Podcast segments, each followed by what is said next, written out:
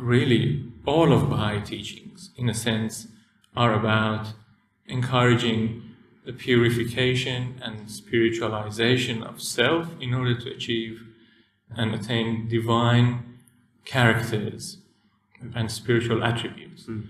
So, in that sense, we can say the practice of the Baha'i faith as a whole is, in fact, a mystic practice.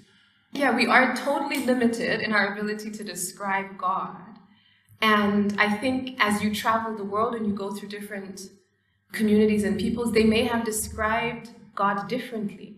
But I think when you listen and you connect, it's the same God. It's the same God.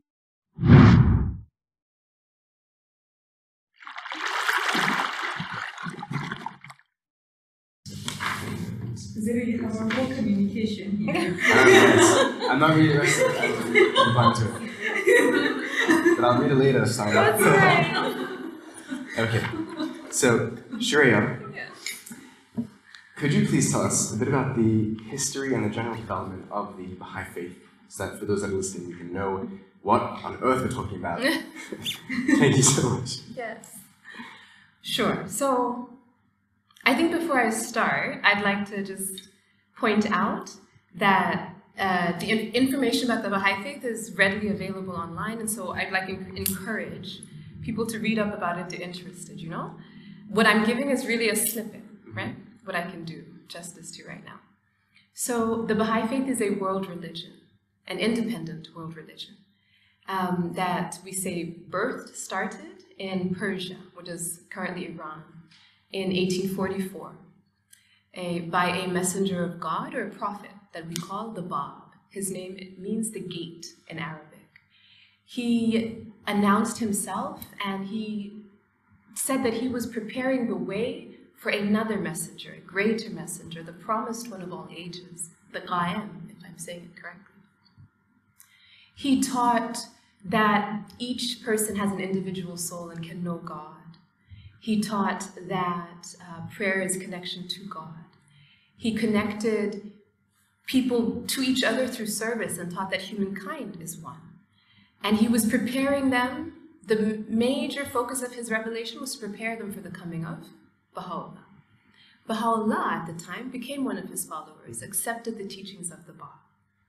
At that time, as you can imagine, teachings such as um, an individual's ability to connect with and to know God and understand religion uh, in the absence of clergy, the equality of women and men, um, women's rightful place in society, education for all, the unification of the human race.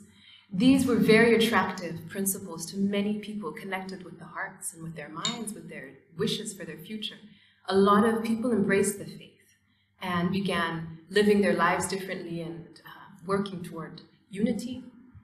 Um, but, as you can also imagine at the time, religious and secular or civil authorities were not as enthusiastic about these, the nature of these teachings and what it might imply, they believed, for their um, place, I suppose, in, in society and in life.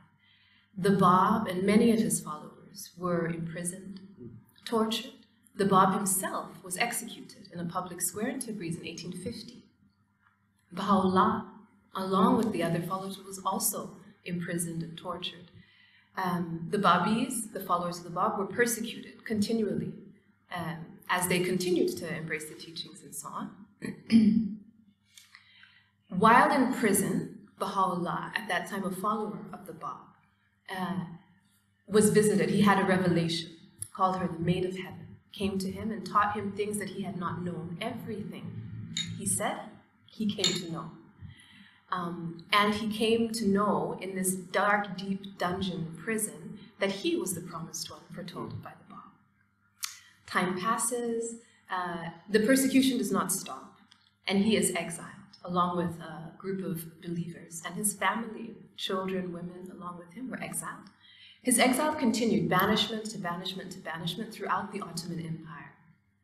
Baghdad, Constantinople, Adrianople, eventually Akka was his final destination, which was a perpetual uh, imprisonment to the prison city of Akka. Uh, in those years, he declared himself as the promised one and, announced to the world, in a way, that he was the promised one. And so began the Baha'i faith, the Baha'i cycle. Um, he continued and added to the teachings of the Bab and wrote many, many volumes of these teachings, including prayers and treatises. As Farah mentioned, he addressed kings and rulers. He wrote to religious leaders. He wrote to people. He answered questions. And the central, central teachings of the faith, the Baha'i faith, are unity. That there is one God, regardless of what you call him. He is the creator, the source of life. That he has sent religion as a way of connecting humankind to God and allowing us to go on this spiritual journey in, as individuals, but also in the collective. And that the way he sends this religion is through these manifestations of God. So from that, we have this unity of religion. This is a central principle of the Baha'i faith. We believe in all of the messengers of God that have gone before the Bab and Baha'u'llah. Um, and then the unification of mankind, the unity of mankind. From that come certain principles as well universal education, equality of women and men, harmony of science and religion, um, prayer, service, and so on. so where are we now? We've arrived in Akka with Baha'u'llah. He passed away here. Before he passed away, though, he set the spot for the shrine of the Bab. And in his coming, this became the spiritual center as well as the administrative center of the Baha'i world. The Baha'i community continued to grow as the teachings were embraced by more and more in every country of the world right now. Um, he passed away here in Israel, in well, in Akka, at a place called Bahji. Right now, that's where the shrine of Baha'u'llah is, and it's a holy place for Baha'i. It's a place of pilgrimage. His son, Abdul Baha, became the head of the faith after that, and continued to share these teachings with the world and to unite the followers of the religion. That was his role as the head of the faith, really, to continue sharing these teachings, but also to find a way for, as we learn about them in Australia and Iran and Namibia and Zambia and Costa Rica, that we find a way of still ingathering and coming together, so we remain united. Uh, some time later, the Baha'i world is now governed by the Universal House of Justice, whose seat is here in Haifa. I'm curious to know, you talk about a lot of challenges that the religion faced from the outside persecution and exile and torture and execution, horrible things. I'm curious to know though more on an internal level. The it sounds to me like the aspirations of the Baha'i faith are really things that everyone can get behind. They're universal principles that everyone with a basic sense of decency should believe in. What are the, do you think, the internal challenges within us humans that stop us from coming to realize those visions that the Bab and Baha'u'llah shared? Well, Baha'u'llah explains that every soul is on this journey and that along this journey there will be tests. This is one aspect, that we will be tested. Um, and tests can come in different forms, right? Some are our own tests, our own qualities perhaps, or our own perceptions um, that keep us from the truth. Others, as you mentioned, are externally imposed upon us. But in this journey, in this process of trying to overcome our tests, we suffer. That's one aspect. I think another thing that Baha'u'llah talks about is sacrifice. That there is something about sacrifice in this spiritual journey, this idea of giving something up in order to get something greater. I think one of the most interesting examples of sacrifice, yes, we see in this world is, is this birthing, mm. right? As a mother gives birth, she sacrifices even during pregnancy a lot, it seems, right? It's, it could be uncomfortable or painful, and it may seem, yes, it may seem like she's giving something up. Um, but in essence, she is doing that in order to receive, in order to get something more. um, in the process, you know, Baha'u'llah describes us as having this rational soul that is capable of eternal, eternal progress as we grow toward God. Um, but that it is not like on and off or light and dark. It is a continuum And so, as we are learning justice and we are getting tested and we are sacrificing and we are striving, we're on this process of continual growth. But it is also as a result of our will. Yes, human mm-hmm. beings have a will. So, in this journey, you have God's grace, you have God's mercy, you have life and others that can assist you. But in this journey, as you progress, it is your will. And often I think that is our strongest, uh, I don't want to say opponent, but that is who we have to best. Our, our boxing partner. Our own self, yes, yes. Okay. I'm, you know, actually, this is a question which I had for way later, but I actually want to just start with it, which is prayer in the Baha'i faith, right? Sometimes when people begin something, they start with a, an initiation of prayer. Is there, is there a prayer? Is there a formal verbal prayer? What does prayer look like for a Baha'i? So, prayer is an integral part of Baha'i life. Um, and we pray individually, we also pray as communities. Prayers were revealed by the Bab, by Baha'u'llah, and by Abdul Baha. And so in our prayers, we would read or recite these prayers. Uh, there's no necessarily congregational prayer, and as we'll talk and you'll find out, there's no clergy in the Baha'i, so no one leads in the prayer. Um, prayer has been described by Baha'u'llah as conversation with God. It has been described as the sweetest gift you can give someone, right? To pray for them. Um, we pray to God, as I mentioned, through these revealed prayers. And we pray in the shrines. This is one of the main reasons we come to the shrines, is to go and pray. We also have devotional gatherings in communities around the world where there is a Baha'i community. They will more than likely be hosting devotional gatherings that are open to all. To come and pray. We have prayers for praise and thanksgiving, prayers for detachment, healing, children, you name it, unity.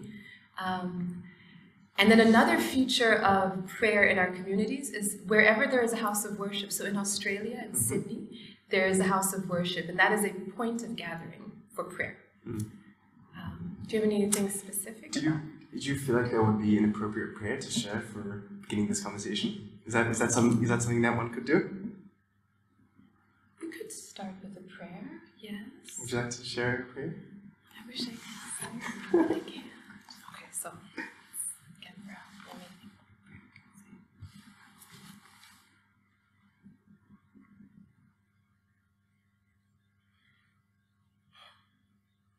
O my God, O my God, unite the hearts of thy servants and reveal unto them thy great purpose.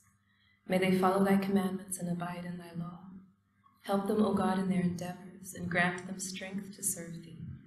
O God, leave them not to themselves, but guide their steps by the light of thy knowledge, and cheer their hearts by thy love.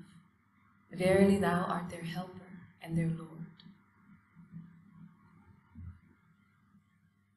Thank you. That was so beautiful. Oh. That was like I felt like an angelic presence come through with your words.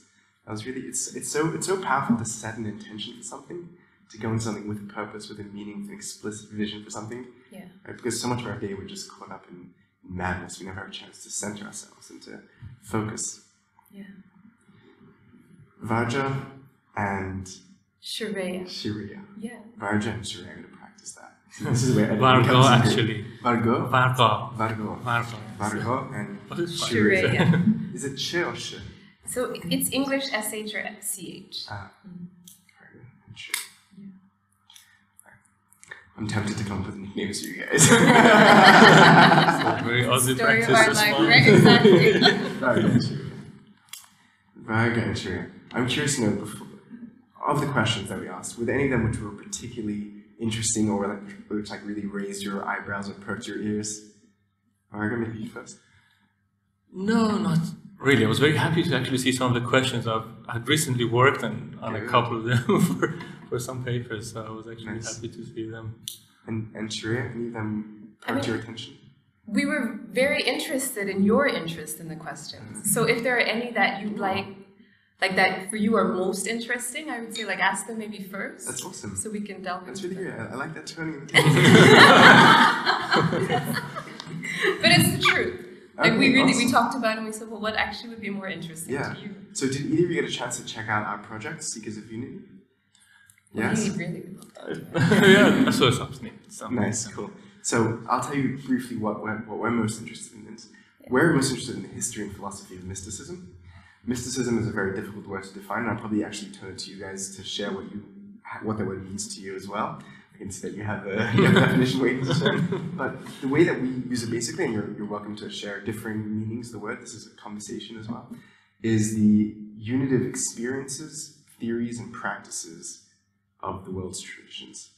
So, and it's, there's three, it's, I mean, it's a scholarly definition which you're borrowing, but it's unitive experiences where one feels a sense of unity, and that can be expressed differently, right? Between oneself and others, between oneself and God, oneself and nature, the theories that one uses to make sense of it, and the practices uh, of how one moves themselves into that experience and how one goes living their life based on those practices and theories.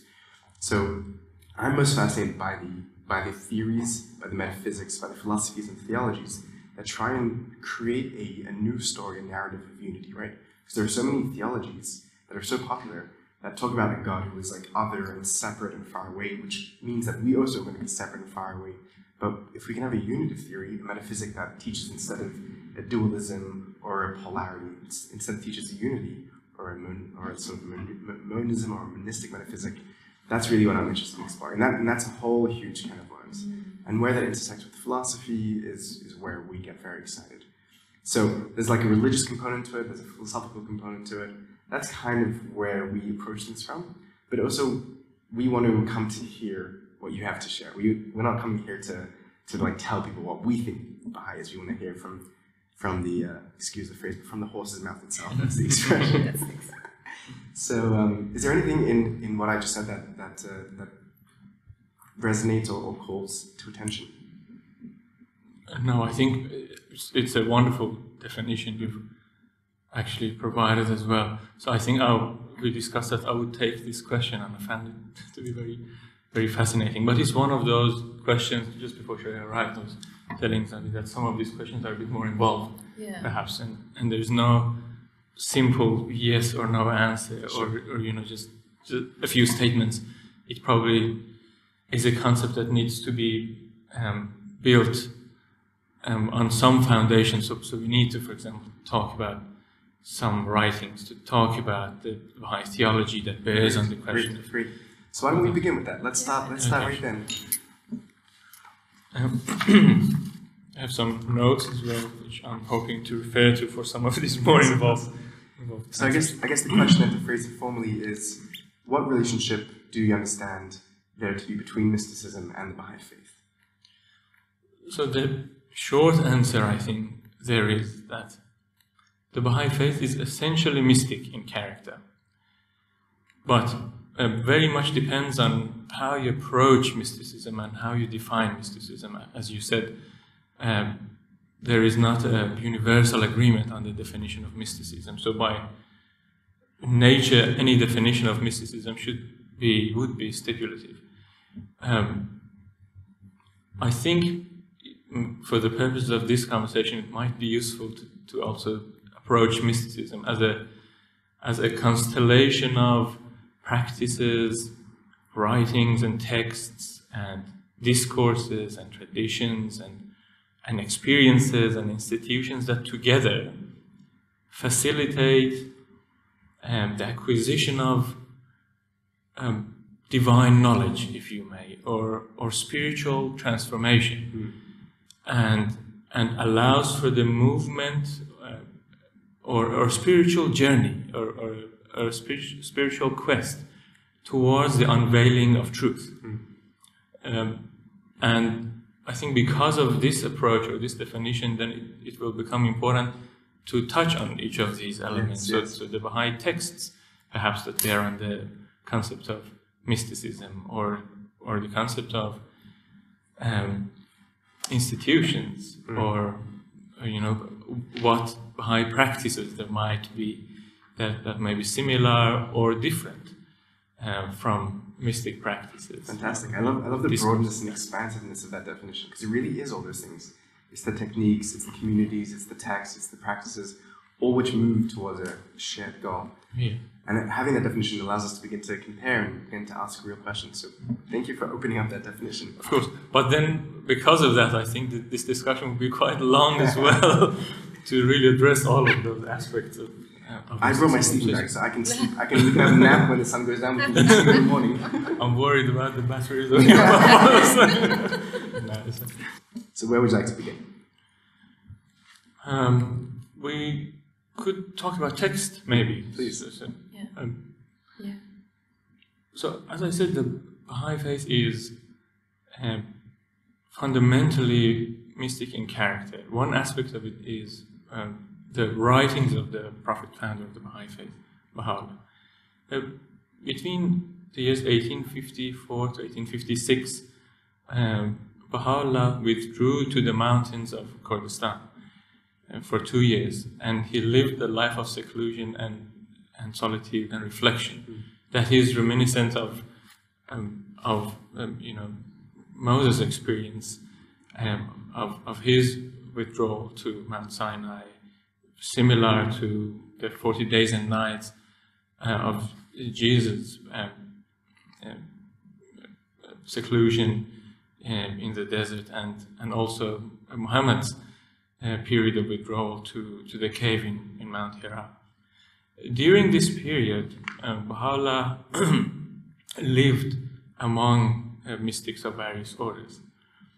Um, and he, um, with his divine knowledge, elucidated some of the most difficult and most abstruse questions that those mystics had. For example, he um, talked about um, some difficult questions that they had um, about um, uh, Ibn Arabi's Al-Futuhat al-Makkiyah. Um, and that um, really left a great impression upon those, those mystics.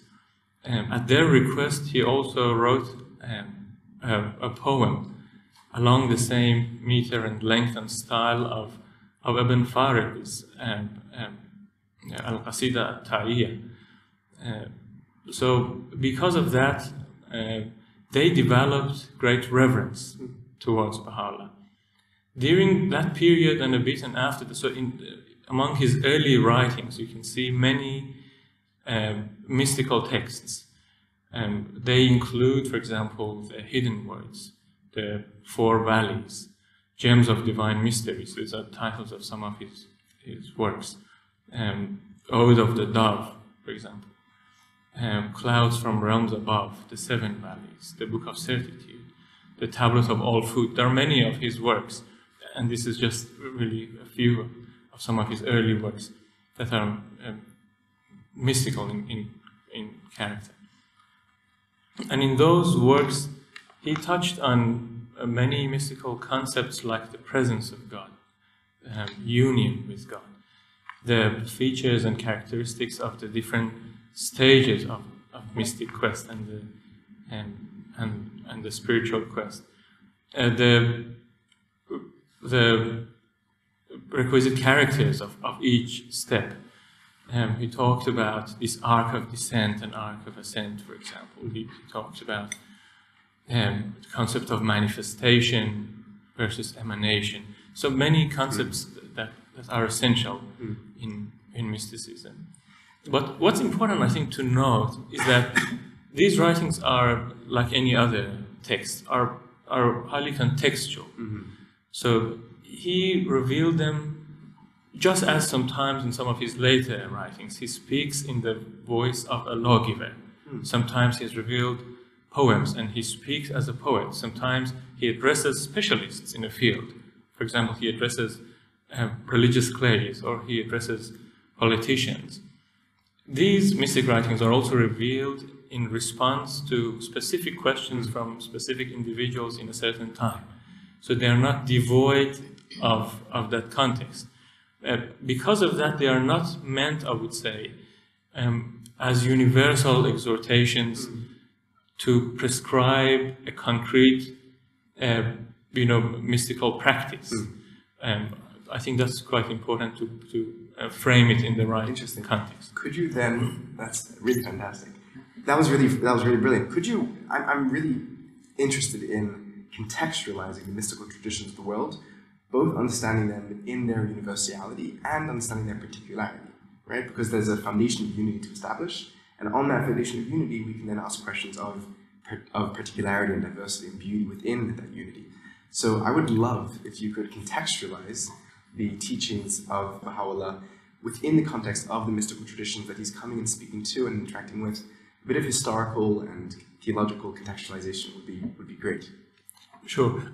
I think naturally in that process I could draw on some of the practices Fantastic. that that are um, are conventionally known or, or, have conventionally defined mysticism, um, and also experiences that that are um, perhaps promulgated in the Baha'i writings and and so on.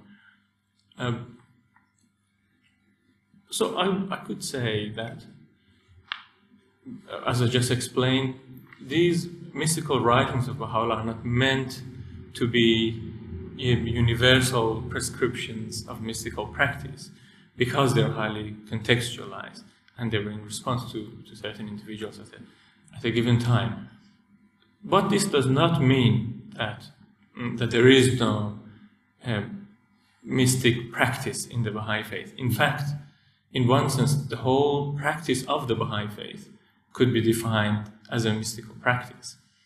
Um, and that is because the ultimate objective of the Baha'i faith is to enable and facilitate that individual and social, collective, spiritual um, transformation.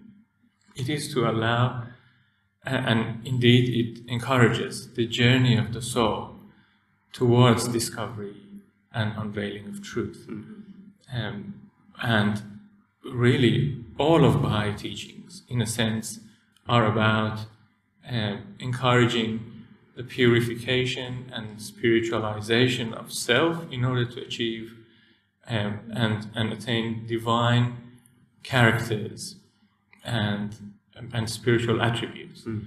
So, in that sense, we can say the practice of the Baha'i faith as a whole is, in fact, a mystic practice. Um, so, th- there might be then some point of difference uh, between conventional mystic traditions, um, some of them, um, in which the practice of mysticism is perhaps limited sometimes mm. to um, to sometimes an inner circle mm. who know, who are in the know, who um, who have access to that esoteric knowledge. Yes. Um, sometimes um, the, there are institutions, and in some some mystic orders, those institutions that regulate perhaps mysticism are highly, highly hierarchical. Mm. in the Baha'i faith, there are no hierarchies or institutions that regulate practice of mysticism, in fact, because the practice of the Baha'i faith itself um, can be described to be a mystic practice. It's for everyone. Mm. So everyone is welcome, everyone is encouraged, everyone is expected to practice the, the teachings and the laws of the Baha'i faith. Um, there are also, I think, in, in some uh, mystic orders and traditions, you can see that there is a, a heavy reliance on monasticism, for example, um, or on um, seclusion, um, on practices that can be defined as deprivation or mortifications or or asceticism. Mm-hmm. in the Baha'i faith, we don't have these kind of practices. Um, in fact, Baha'is, in, in their mystic journey or spiritual journey, are encouraged to associate mm.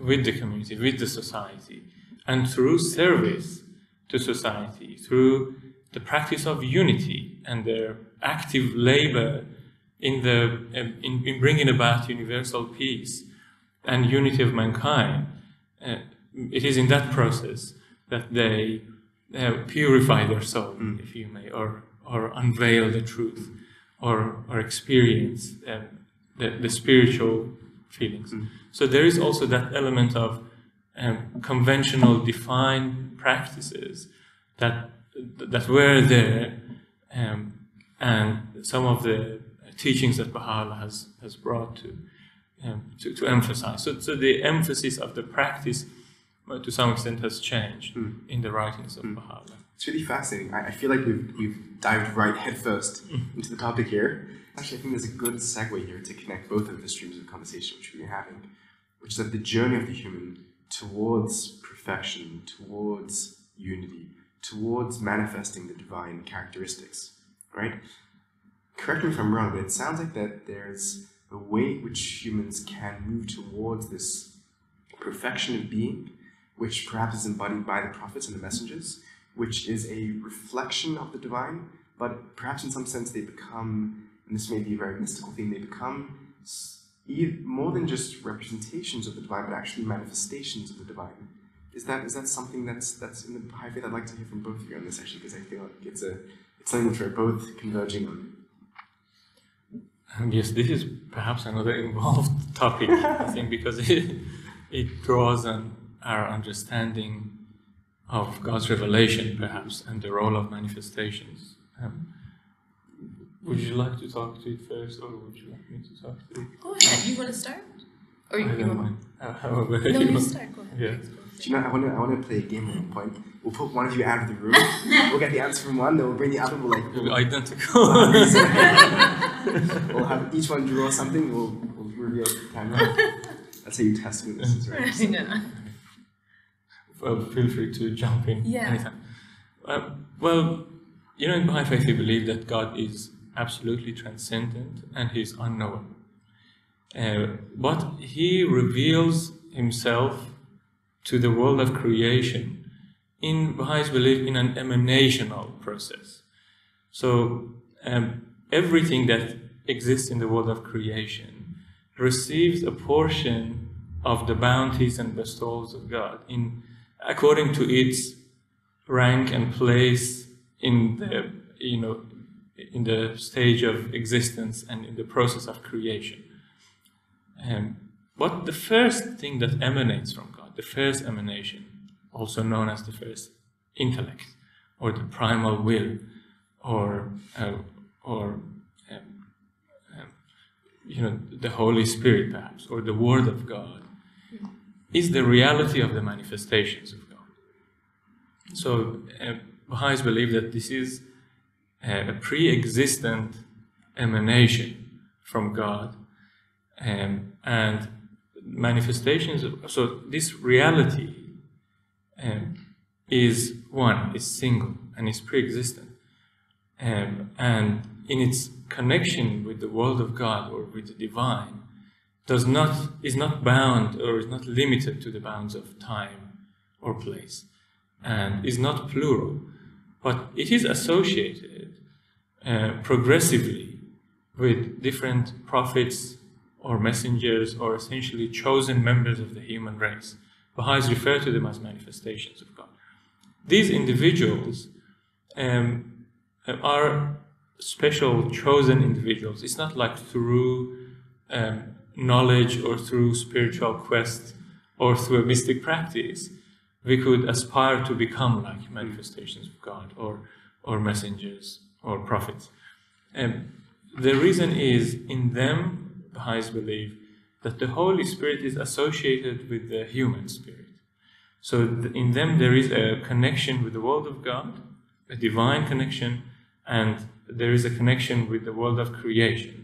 That is essentially their individuality. Mm-hmm. They are like um, true mirrors that reflect mm-hmm. all the bounties and perfections and the names and attributes of mm. God.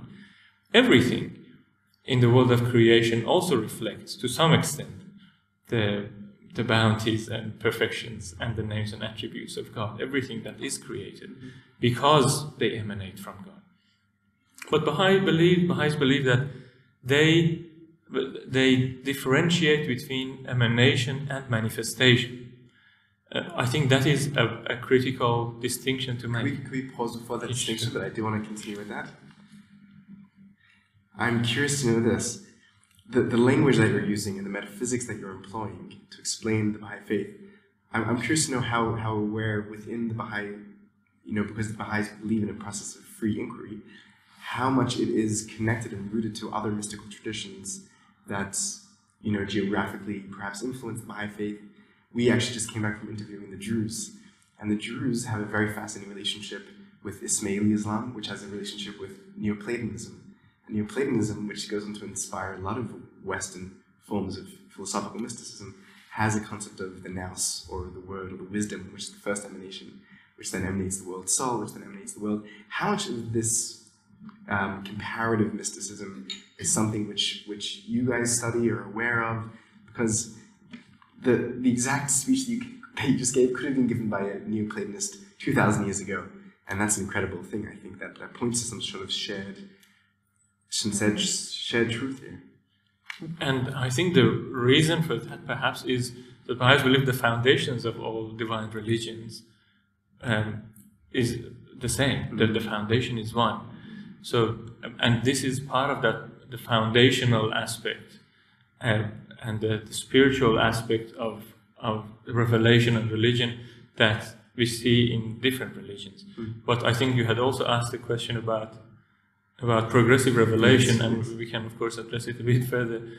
Uh, that as well, because there is a universal aspect to religions and there is a temporal aspect mm. to religions. The foundational or universal part is the same, it's fixed, uh, like you know the ethical parts of religion yes. or the golden rule. for Yes.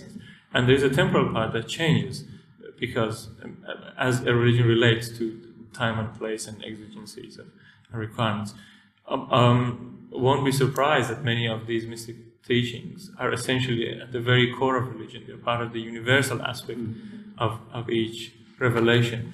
Baha'u'llah's texts heavily draw on and glorify many notable mystics of the time, um, like Ibn Arabi, for example. And, and of course, it's because of the context in which the Baha'i faith was born and the interaction of those texts to their general context, um, if you may. So, so many of those concepts repeat themselves. Mm-hmm. Um, I think hence the similarity. Yes. Is, is there a space within Baha'i communities today, perhaps here by the what's it called the, the house of the book, the, the shrine of the book, where the where the library is kept, where the research is done? What's the name of that of that building here? Archives. There's there's, not, there's a research oh, building, right? The Center for the Study of the Text. That's the one. is there is there a place for the study of comparative mysticism in this form, looking at the ideas from Ibn Arabi, looking at how they were shared and influenced, perhaps you know, updated or, or changed by? Is, is there is such a thing going on? Well, within here as a specific focus program, probably not. I'm not sure. I'm not aware of any. But I think there are individual Baha'is, particularly that are interested, uh, know that to, to look at this from you know the, the perspective of the Baha'i teachings, mm-hmm. to, to look at the comparative aspects of it. We're going to have to speak to someone. We have to set up a comparative mysticism study center. Someone's going to take care of that when we're back next. So, is there anything you want to add to what Varsha just shared? No, I think he treated it very nicely. Yeah. Um, in Did, was there? Mm-hmm. I'm curious. In, in one's own experience, this the the striving towards being a, a mirror of the divine is that something that ordinary humans can aspire to and can can strive towards, even though we can't achieve it with our own works. It's a grace. It's a gift of grace. But is it something that an ordinary human, or is it just kept for, for select, for special souls, or something like that? Like, should we strive toward perfection? Do, is, is, it, is, it a, is, it, is it a potentially achievable goal for any human? it is a goal. Mm. It should be a goal. Um, will we achieve it? God willing. is, is, is there a doctrine of is there a doctrine of gradations of souls that different souls um, can get further in their journey. And, and is, there, is, there anything of that nature in Baha'i? That like predetermined, they yes. will get further than someone else, or, or have the potential to get further. Different from someone else. Yes. Oh, is there such an idea? Question. Because this does pop up in mystical traditions where there are, like you know, bronze, silver, gold souls. no, I don't think. No, I mean, I haven't heard. I don't think there is such. But everyone is encouraged. Yeah. Um, and in fact, I think expected, mm-hmm. uh, because that's the purpose of our creation, really, isn't it? To to, to strive towards that excellence mm-hmm. in, in, in every aspect. And I think the spiritual journey and the mystic quest, I think, is it, it's for everyone. Some might go further and be more advanced, and and some might be busy with within other requirements uh, of life and and not advance as much. But but I don't think it's predetermined, at least according to. Yeah, according to my understanding, exactly. yeah. We all start out. Sharia, how far are you down the path? um, I, I'm a big Every belie- day. I'm a big believer that there's a, there's a mutual space for comedy and spirituality. So, so don't take anything that I'm saying flippantly. I take these things very seriously. Um, how? So if we're striving to emulate God, sure, I'm going to direct this to you. We have to have some kind of idea of what God is or what it's like that we can emulate that thing which is God. So how, how would you describe what God is, what that thing that we're striving towards is? Oh, wow. So, my understanding in the Baha'i faith, we are striving toward God. Um, but as you know, we mentioned, He's unknowable. And the way that we do get to know what we know of God is through religion, and it's through these manifestations of God. So, one way that we can identify and understand what it is we're striving toward is to look at the lives of these manifestations. In the Baha'i faith, it was further elucidated that we should look toward the example of Abdul Baha. This is who, even as our children are uh, growing up, we say, well, look to the example of Abdul Baha, inasmuch as he embodied the spiritual perfections that a human being can attain. Um, these manifestations of God, you know how Varga was describing their emanations, yes? One analogy that Baha'u'llah uses in the writings is that of the sun. And he describes God as the sun and mankind as, you know, the earth or the universe. And this sun is a life-giving force. It is full of light, it is full of warmth and heat, and it uh, is the source of life. How is it that this planet receives the light and warmth and life giving force of the sun? The sun does not come to the earth itself, right? These rays of the sun come. And as they come, they bring the qualities of the sun with them. And that is how we experience the sun, and that's how we live from the sun. So these manifestations of God, these messengers of God, are these rays. These are these rays. Um, in the writings of the Baha'i faith, this is how God is described, yes, as creator, as uh, parent, as healer, as all knowing, as omniscient, as the protector. In the prayers, some of the prayer that I shared, and in all of the prayers, the qualities of God are named. He's described. Um, beyond that, I think the religious teachings are quite, I don't want to say clear, but I think really it's quite clear what we should be striving toward in our efforts to uh, mirror God, right? Mm-hmm. Like, love each other. We're told, like, the, the guidance is quite clear. Mm-hmm. Tell the truth. Um, you know, strive, sacrifice, pray, serve. Mm-hmm. And it's through this we manifest the qualities of God. Can I ask a, a pointed question? Referring to God, you mentioned that God is He. Yeah, I knew you were going to say that. I, I did. Is is God first before before I get to the question of gender? Is God would God best be described as a person or a principle? Does that make sense? That question. Can you? Yes, because actually, before we ask the question, can we just do a battery check? Make sure we're all good. Or we need to plug an opinion. So let's pick up with that question, of, and I'll explain what I mean by Yeah. person and principle, and then I want to pick up um, Varka on the question of emanation versus manifestation. All right. Ready for that one? So, and then we have a surprise question for Salma at the end. Really? Actually, magically edited out. That's the one. That's the eleventh question. Um, so, God in some, let's say, more theistic forms of religion is described with terms of personality. God is relational. God hears and answers. God chooses to create. God gets angry and forgives. And in some traditions, more philosophical traditions, God is a principle. God is, let's say, in Neoplatonism, the one mm-hmm. that overflows and emanates without really choosing to do so. It's the, the ground of being or being itself. These are not personal things. These are metaphysical things. These are principles. In the Baha'i faith, and I'm hearing bits of personality and bits of principality. Would you say God is more person or more principle, or or neither or both? I feel like I want to think about this. Um, and I want to ask Varga to chime in. Please, no, we encourage thinking. It's Yeah. definitely take your time. Would you do you could you start? I could start and again we have And I'll feel to think jump in. of how to Yes, answer sure. Yeah, I think the most important principle that, that, that we read in Baha'i writings is that God is unknowable in its true sense of the term. So God is um, not describable. He is not accessible. Um, he is ineffable.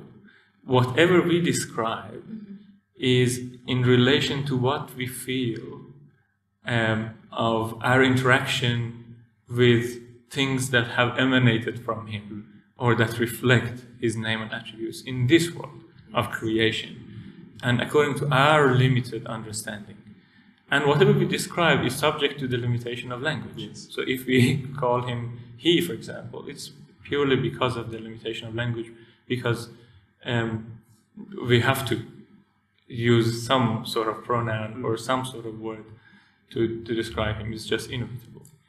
Is there a reason why why the male pronoun is chosen instead of the female pronoun?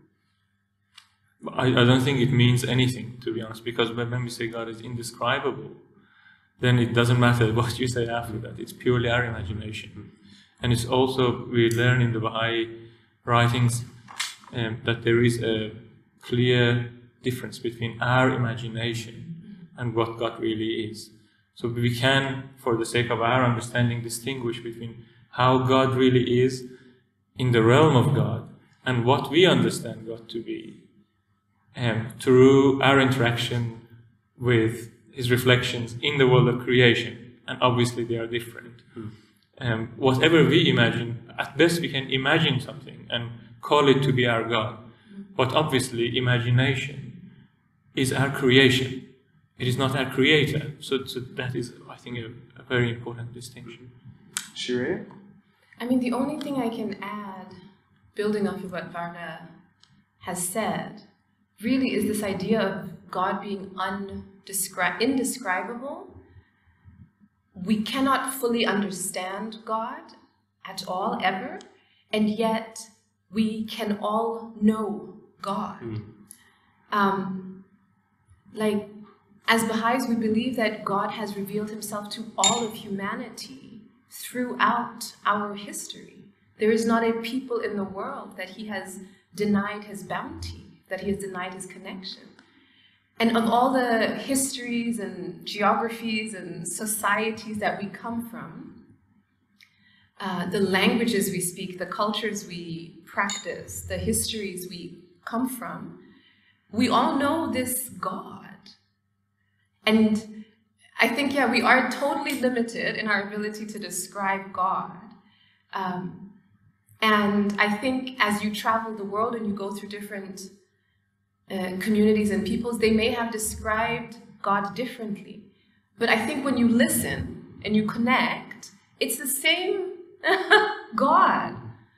It's the same God. You know, my parents are from two different places and they talk about the histories and how um, religion is passed, you know, uh, through generations. Like my father is from a tribe in Namibia that are oral traditionists. Like so they pass tradition on orally. And the way they, they use words that English doesn't even have to describe reality and history and to connect things. Um, but they've known God, the same God that my mother's people all the way across the oceans. No? That's all that I can add. it's quite something. It's quite fascinating. Yeah. It really is. Um, I'm curious. I, want, I, I really do want to ask this question of emanation and manifestation, but I'm curious actually just to switch our, our hats a little here, because the Baha'i faith to me seems like a really perfect faith. Like if, if, if you had to create your own religion, you can imagine creating something like Baha'i. It's really like um, it's really really great. I'm going to ask a critical question. Someone's watching. if, if if there was one thing that you could change about the Baha'i faith, if there is one thing, what what what might it be? One thing that you that you feel could be corrected, could be changed. That if you had the power to, you would make that change. I'm asking, it's a difficult question because you have to switch hats now instead of mm-hmm. advocating for it to think critically about.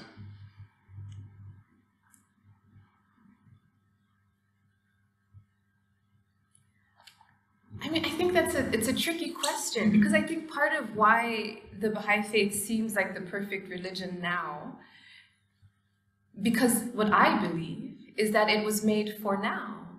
I do believe as a Baha'i that if I was alive in the time of Christ, what he was teaching would seem like the perfect religion now. Mm-hmm. In the time of Muhammad, the same thing. In the time of the Bab, I hope, it's my hope, right, that I would connect with the messenger of God at that time, in the time of Krishna and Buddha. Mm-hmm. So that's kind of why it's hard for me to, I think that observation, I think it's true. Varga, if there was one thing that you could change about the Baha'i faith, Yeah, I- I think you have a ticket right now straight to the Supreme Council, veto, what would it be? I, I think you're yeah the, the question is personal, but the answer I think is is a matter of principle really. I don't think there could be a personal answer, and I think as Sharia explained beautifully that all religions are perfect, and I don't think it is. If we believe that, that all of these religions have a divine source, who knows what is good for us, who has created us, then it is not for anyone to change, hmm. you know, the, the, the divine guidance. So I, I personally wouldn't change anything about any religion. That's right. I- That's, I mean, this answer is consistent with the idea of progressive revelation, right? Right. Every- I'm getting, I'm getting the image. Excuse me if this is a bit sacrilegious. You have like a, you have like an iPhone. It needs, it gets an upgrade every, every few months. You get the new software. So we as humanity, we get a soft, we get a new download every. Software update. It's a good, it's a good one. if, if, if the Baha'i faith uses that analogy, I want credit. For You it. get credit. Tell us a bit about the difference between emanation and manifestation. Sure. I think the concept of emanation and manifestation come into picture when we discuss the process of revelation Yes. um, and the creation, really. So, Do both of you have water, by the way? Yeah. both yes, hydrated? thank you. Yes. Please, we don't want anyone dehydrated. Yeah. So, yes. So tell us then about revelation. Let's take it back a step. Yeah, so Baha'is believe that everything uh, emanates from God, but they do not manifest God. And it's good to define and distinguish them. So, emanation, by way of an example, is how when I'm speaking, my speech emanates from me. Um, my soul or my mind or my body is not consumed as I'm talking to you. I, it does not dissolve into particles, right? Uh, so the speech emanates from a speaker. Or when I write something, the product or the text is an emanation from my pen. Without destroying, without without affecting you. Yes, it doesn't consume. I, I suffer no decrease Yes. or pain Yes. when I do that. But uh, manifestation is appearance. So, for example, when a seed turns into a tree, the seed will be no longer because it, it is consumed and, and it changes shape um, and it takes the form of the fruits and the uh, twigs and the leaves. So that's the difference. So Baha'is You would say that that's manifestation. that's second. manifestation or appearance. And Baha'is believe that the process of revelation, whether revelation in its general sense, so appearance of everything, let us say reflection or emanation of everything from God, um, is a process of emanation, but also um, the revelations um, that we describe as religion. Um, so the the first emanation, if you may, or the first intellect, or the primal will, or the reality of of messengers and prophets, that also emanates from God. Um, so nothing in the world of creation, no matter if it's um, a, a part of the mineral kingdom or it's the manifestations of God, nothing embodies God in the sense that God descends and appears in their form. So there is no uh, incarnation, let's say, in the Baha'i belief. There is no, you know, anthropomorphism that God appears in the form of uh, of any created being. Is there anything in creation which is a manifestation of God then?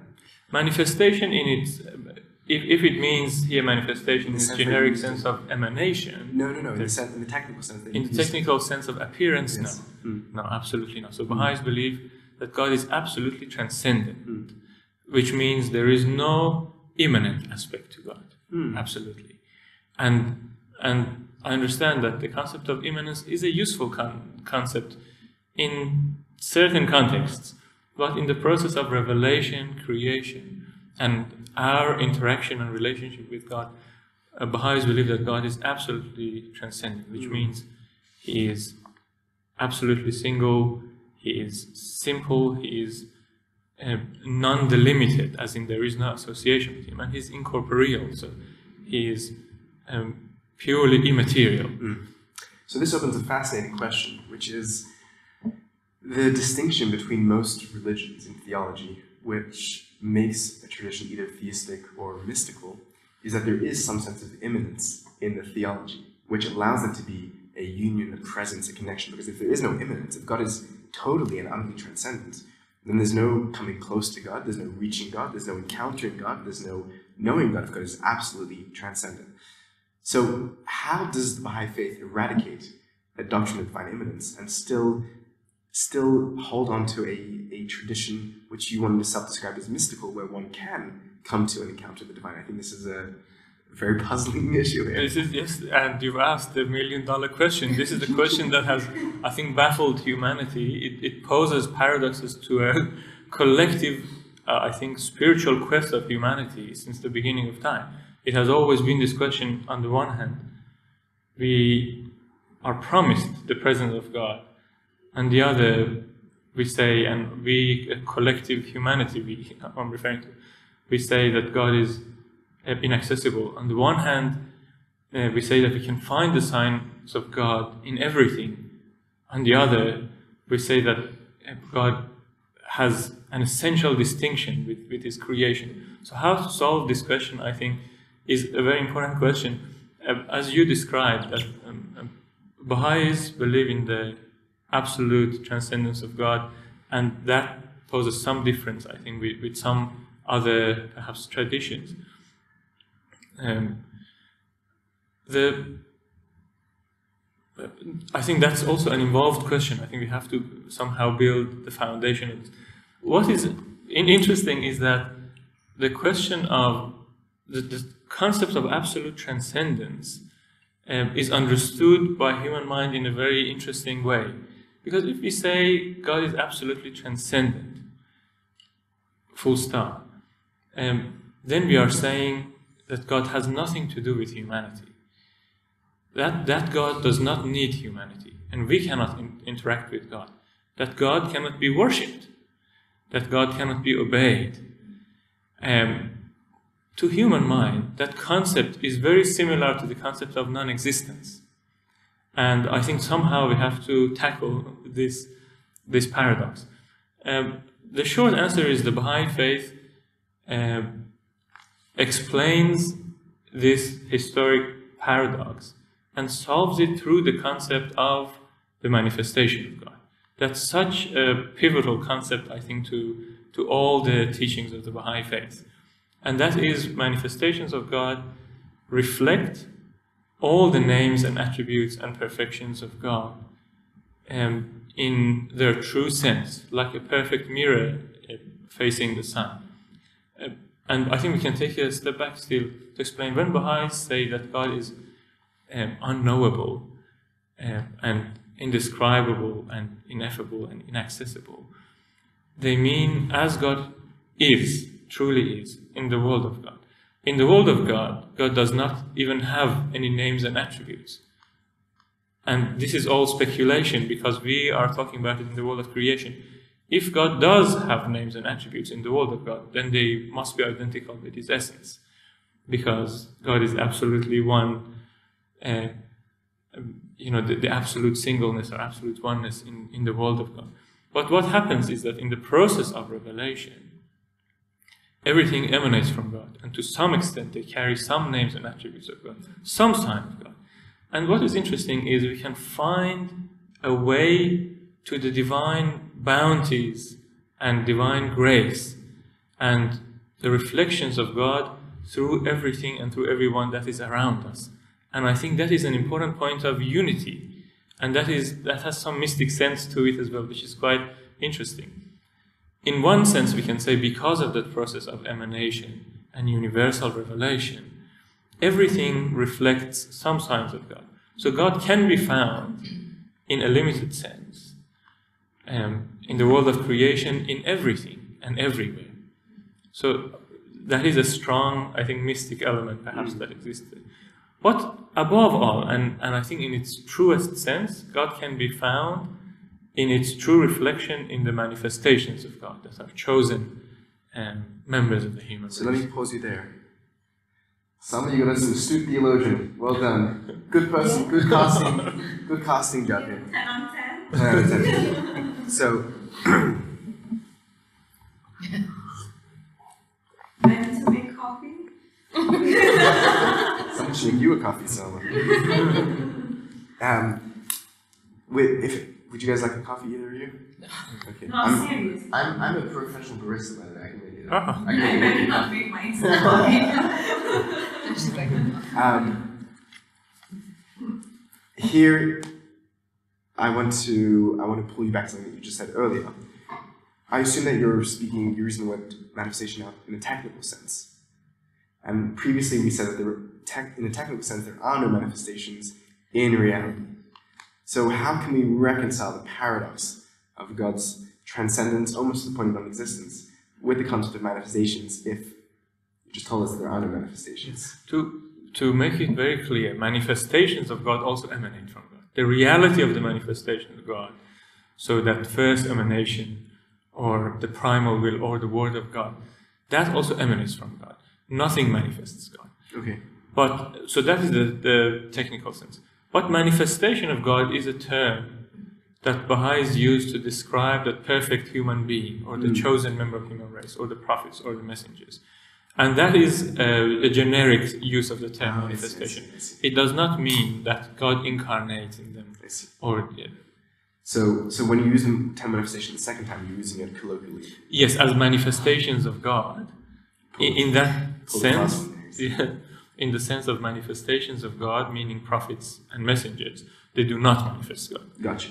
Yes, they reflect. So, so the, the what's referred to in, in the colloquial sense as the manifestations of God are just uh, perfect or near perfect uh, reflections, which are emanations of God. The question then, to not let you off so easily, is if you have a, radical ontological break, that there's no relation between God in God's world, as, as you use the phrase, and whatever comes out from that, so the, the emanated, is only reflections of God. There's still, even if the reflections are able to tell something of the characteristics of what was shining forth, like the rays of the sun can tell something of the sun, there's still, there's, there's, there's like almost a line that cannot be crossed into the realm of the divine. And the human is forever exiled from the divine realm. And we can we can look at the reflections from today to tomorrow and, and try emulating, try copying, even find perfect emulations, but there's no way to actually be in relationship or be or be possess knowledge that's unif- that unifies the knower and the known, or to have an experience of love that goes over that boundary. I'm not sure if a term of love is used between the human and God in Baha'i faith. These things are all impossible if all we're you know have available to us are just perfect reflection, even perfect reflections. Is there how, how would that be? Yes, Baha'is believe that there is absolutely no direct tie of intercourse with God. Absolutely not. We know everything that we know of God through His perfect mirrors, through manifestations of God. Baha'u'llah has uh, explained uh, in his writings that to know manifestations of God is equivalent to knowing God, and that is the closest we can come to having any relationship with God. Otherwise, um, Baha'is believe very clearly that there is absolutely no direct relationship with God. In fact, in our daily obligatory prayer, we testify to this every day. That is something that we repeat. I'm curious to know. Yes. Yes, so, so so when you pray directly to God, that's not a direct relationship with Him. So even in um, Um, in the in, in the writings, we are encouraged to address God through His manifestations. Mm. That our prayers will be more effective if they are addressed to God through His manifestations, because we have absolutely no understanding of what Right. God is. Summer, I love the fact you asked that you put a question. There you go. I know. I, I, I love that this is and this piece was a conversation. I, I mean that genuinely. And I think, I think that question is very good because even if we are praying to or through the manifestations, if it if it's never able to cross over into the divine realm, right, then we're praying with a glass ceiling, right? Which um, might be a double entendre there because of the masculine language.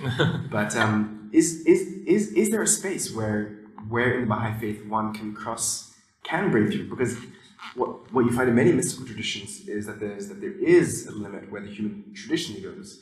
But then there is something which goes, which, which breaks that, which ruptures that break between the human and God, and there is a place for them to actually encounter. Is there, is there anything of that sort? No, and what you describe is, I think, essentially the ultimate uh, objective of the mystic quest in its conventional Yes. or, or traditional sense. And I think that is perhaps one point of major difference um, between the conventional understanding of, of mysticism and, and the Baha'i approach to, to the mystic and spiritual quest. Uh, that there is no unity of experience with God in the Baha'i faith. Um, but the reason Baha'is believe that the manifestations of God are true mirrors is because of their their twofold station, if you may. So Baha'is believe that manifestations of God have a station of essential unity or divine unity in their connection with the divine realm, and they have also a station of distinction. That is their individuality. Um, because of that, um, in one sense, you can say that our connection with the manifestation of God um, is equivalent to our connection with God, because through the manifestation, we feel all the perfections and attributes and names of God. So let's get very clear here, because this is something which I'm very interested in. The, the manifestations of God. You, you just, I just said two different things. One was that there, that what differentiates Baha'i mysticism from others is that there is no real unitive encounter, and then you went on to say that the, that the manifestations are in a state of unity with the divine, which is common of the way that Neoplatonists perhaps speak of nous and, and the divine. How, how do we reconcile those two things that you just said? So, not in the sense of mystic unity of experience. I think that uh, unity, the essential unity, is in the sense that they are the first emanation from God. Um, right, so the reality of the manifestations of God. And that their knowledge is made to be equivalent with the knowledge of God. There is a connection with the divine realm, but it does not mean that the manifestations of God come from the world of God, whatever it might mean, because it's indescribable. Um, but at some, I mean, you know, language fails us here because we, even if we say at some point the reality of the manifestation of God is created, we are necessarily imposing a concept of time to the creation, whereas we believe that the reality of the manifestation. These, these realities of manifestation, are they seen as emanated or emanators? Uh, that's a very interesting question. Both. So, so they, the reality of the manifestation of God emanates from God. In fact, is first emanation, but not in the sense of timing first, Yes. um, because it's also pre-existent. But the whole creation comes into being through that reality. Um, so, in fact, you can say that that reality of manifestation of God, the Word of God, or or or the the prime will of God, is what creates the rest of the creation. So there's so there's there's a there's a what we would refer to perhaps technically as a metaphysical hypostasis, which is both emanator and emanated. Something which is very very common in that's traditions because it, we really need that hypostasis to, to make sense of that relationship. Here's going to be a, a, a technical question from the other side to try and to try and pull the edges on what you're saying. A mystical tradition which affirms a real ontological distinction, a real distinction in being between the emanator and emanator, between God and world, as as you're proposing, needs to make sense of the existence of the world. Does the world itself have an independent, external existence to God? Is there something other than God that actually exists? does the world exist? Does it not exist? If it does exist, is it part of God? Is it not God? This is a very common metaphysical question for mystical traditions. I'm curious to know within the Baha'i faith how how that may be sliced and diced. Yes, I think then we can refer to explain this question. We can refer to two types of existence. I think there is existence in its um, general sense of the term, that everything that we see around us exists, right? Um, but there is an existence which is the, the true existence or, or the only existence um, in a specific sense. Um, that is the existence of God. So, this existence that we see around us in the world of creation is um, as non existent com- when compared to, to that existence. Um, I, I think that's perhaps we can just differentiate between the two senses So- of the term existence to, to explain. Is there is there is there an embracing of a doctrine? And I'm curious to know how how much this is esoteric and how much this reaches a more broader audience of a, a theory and philosophy that would perhaps be best called acosmism, that the world does not really exist, that the world is, is illusory, at least in relation to God. Is that is that a, is that a doctrine which is accurate and which which filters down? within the Baha'i faith. Yes. Uh, This is a Baha'i teaching. Yes, Abdul Baha, in um, some answered questions, the volume of a compilation of his talks, some answered questions, in fact, talks about this to differentiate between the two types of existence. He's asked um, a question about um, the unity of existence. You know, there's a school of thought that um, that some uh, theosophists believe in. That that's the unity of existence. And someone is asked, um, do Baha'is believe in the unity of existence? And Abdul Baha explains it by by differentiating between the two types of existence. That the general existence that we talk about, existence that we talk about, um, is um, um, is an addition to the substance, is not the truth of the substance. Whereas the uh, the true existence that, that we talk about is the is the reality of God, and that's why these two existences cannot be compared. They refer to two different things. I'm curious to know is this is this an idea which which filters into general education that there's a that there's a distinction that there's a a an existential um, differentiation and, and lack of real being to the real world is that something which which which filters through No, I think quite the opposite. Sorry, I'm, No, I'm feeling it on the discussion. I'll come in. Yes, please. because I'm, I'm very curious to know both technical theology and also theology as it's understood by the broad community because I think there's a, there's a very important relationship between those two. Um, and I think there is perhaps a mystic angle to, to this as well, because it's, I think, common among some mystic orders that there is, um, that, that the world is viewed perhaps as a hindrance to the mystic quest sometimes, or as an obstacle. There is some, among some, uh, some mystic thoughts, there is some degree of anti worldliness. And the Baha'i idea of the world is quite opposite. I think we are encouraged to live in the world. Everything that we are supposed to do in our spiritual quest uh, towards acquiring divine um, wisdom and uh, unveiling of truth and divine attribution is done in this world. So we are encouraged, for example, to have um, I'm- curious, why would that be the case if, if theologically the position is that the world itself does not have true existence, that it's illusory in comparison to God? It would seem like the theology would instead push one towards. It's not illusory. I think we have to. say It has a real existence, but that existence compared to the true existence. You know, the, an example could be an example that I mentioned: the rays of the sun. Um, we get a portion of the rays of the sun, but it's not comparable to to this, the the light at the source. So, so I think it's a comparative hmm. difference. I think between the, the two types of hmm. existence that we hmm. say. Is there is there any moment in Baha'i history where that where that thinking does push people away from uh, embodied spiritual practice and towards more ascetic, escapist, mystical practice? Does that happen in, in Baha'i history? Um, individuals might are, are free to have different experiences and practices, but this is not a Baha'i teaching that that specifically prescribes certain uh, you know mystic practices or experiences um, that you, you know, so certain experiences are not regulated or stimulated in order to create a, a mystic experience through, you know, that process of, um, you know, being detached or separated Mm. from this world, if it makes sense. I think the closest experience that we can say is the state of prayer.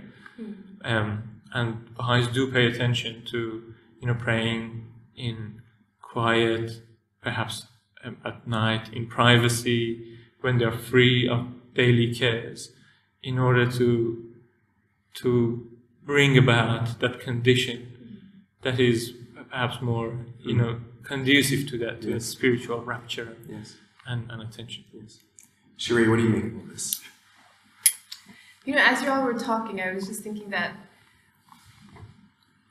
a a real focus of the Baha'i faith and one of like its foundational principles is this idea of humankind being here as the creation of God. Like we have been created, but not just created. Like we have been created to carry forward an ever advancing civilization, are the words. We have been created to know and love God.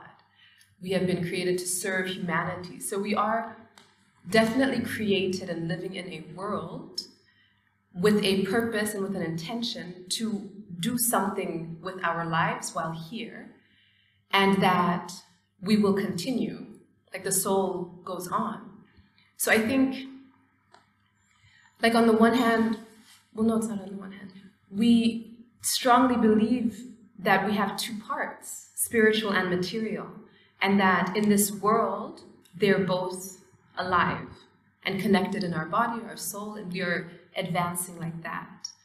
Um, yeah, but anything, and even in our totality, all of us, you go back in history and go forward to the future, when compared to God, like sum us all up, we're as nothing. And that's, I think, that that's that existence and non-existence. When compared with the ultimate, It's a humbling belief. it's absolutely Yeah. humbling. Is there a space to experience that belief, to, to experience the, the nothingness of human existence within our own lives? I think every day. Mm, Yes. How? I mean, Barbara explained like there's prayer. Mm. Yes, like when we pray, we submit, Mm. we try Mm. to submit. Is there is there a practice of, of self nullification? Is that is that something which to, to feel the is there, is there something like that? To feel the emptiness of our own existence in comparison to the, the real existence of God? I think through prayer, Yeah. it's you know by focusing our attention on um, on the words perhaps that, that we utter as, as we are praying um, the, with the purity of motive with the attraction of heart or you know that rupture of spirit. Yes so we can do that but not uh, that doesn't have to be a physical practice. So the, the Baha'i faith does not have a physical or a sensory practice in order to bring that about because the knowledge can be acquired um, and I think perhaps that's a the question of how we can really acquire certain types of knowledge. We can through our senses, but we can also through, um, you know, intellectual and discursive reasoning. But we can also through in- intuitive uh, knowledge and learning, and, and through mystical uh, knowledge, we can also receive that knowledge. But they are not dependent necessarily on each other. Uh, because I think one common theme, perhaps, um, again, among some mystics, is that in order to get a spiritual or mystic experience or knowledge, we have to practice um, or regulate or deprive our senses. Um, Baha'is believe that that's not necessarily so. Without the practice or regulation or deprivation of senses, we can have um, discursive knowledge, in, intellectual knowledge. And without both, we can also have, through the bounty of God, perhaps, we could have, um, you know, some aspect of um, intuitive knowledge or, or, or inspiration or, or divine. Through reflection on the on the emanations of God. Yes, through through the words of the manifestation of God, whose knowledge is Right. uh, equivalent Instead to of knowledge. closing us off from, from those. I was actually asking uh, about what happens after death if you if you can enter the presence of God after Oh, death. That's a great question. Yeah, but he was saying that the presence of God after death is also synonymous with the presence of the manifestation of God. Mm. And then the question was, what happens to the manifestation of God? Do they enter Mm. the presence? They Mm. also don't enter. The. So they enter the presence of themselves? Look, I think that because after death, what happens is that our We don't have soul is not associated with this body, physical body here anymore. Huh. But the question of presence of God is not a question of material or spiritual existence. Mm. It's a matter of station, I think. So whatever we do and, mm. and in whatever world we, mm. you know we, we move to, our station is a human station. Mm. We won't even reach the station of the manifestations of God, let alone the station. There's an interesting notion in, in Neoplatonism, which, which there's a lot of elements that come straight through Sufism, where, where one can ascend the ladder, the chain of being of emanations, into the manifestations, and then the, the manifestations themselves, the noun's tones to God, and can somehow, like the, it's the, the analogy often uses the, uh, the chain of Jacob, Jacob's ladder. Um, is there a sense that, that humans can climb or descend that ladder? I think that, that clear focus on the, dis- the absolute distinction between the station of God and the world of creation It's always maintained. I- yes, always maintained because um, you know God is described as that necessary being who is single, Yes. who is simple, Yes. who is incorporeal, and us, the, or the world of creation, is the exact opposite of that. We are not necessary. We are Right. contingent. We are originated. We are not single. We are in a world of plurality. Yes. We are. Limited. We are, you know, corporeal, and for us to arrive there, either we have to become incorporeal, become invisible, become single, become non-delimited, and essentially become God by definition, or God has to lose his singleness, his simplicity, his necessity, uh, and his incorporeality in order to come to this world of creation, for us to have a unitive experience, according to the Baha'i teachings Right. and thereby lose his godness. Yes. you know, so that's why logically, I think according to the Baha'i teachings, it's just not possible. Either we have to become God or God has to cease to become God. I'm very curious because the, the language that you use to describe these things is, is very is very specific and technical. Do you have a do you have a background? Did you did you study any specific in metaphysics, any philosophy? Any do you have some sort of training? Uh, Not systematically. Mhm. Um, well, I did my undergraduate degree as, as advanced Baha'i studies, um, but not the rest of it. My my postgraduate studies um, were were on different topics, but I have been interested. Yeah. Always, I think so. I'm perhaps a student of, Good. of of philosophy or mysticism or religion, but I've only scratched the surface as, Great. as you can Yeah, yeah. It's it's really actually sorry. Can I? I wanted you to perhaps describe for him the ring symbol, which shows the connection between. Yes, I've been thinking about it as you're talking. I'm like, well, there's a symbol I think that describes You that we all know. I haven't thought about this. group. Come on. It's what But you what were. is It's what he was describing. Mm-hmm. So at least this is how it's been explained to me. Correct me if I'm wrong. You see, this is the, we call it the ring symbol. One of the ring symbols that mm. Baha'is you might find a Baha'i wearing it on their ring or their jewelry. This top line is God. Can I just show this to the camera for a second? yes.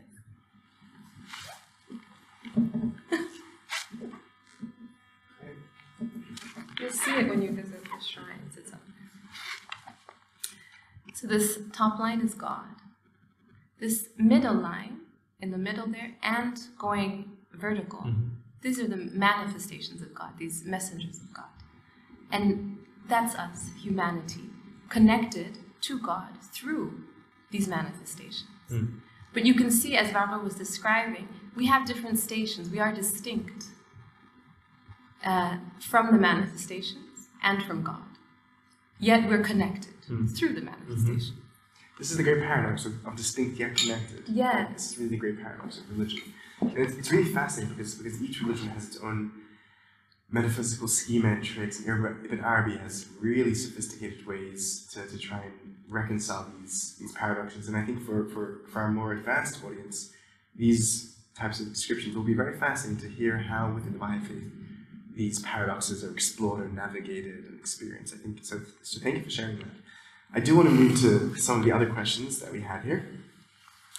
Well, actually, Alyssa But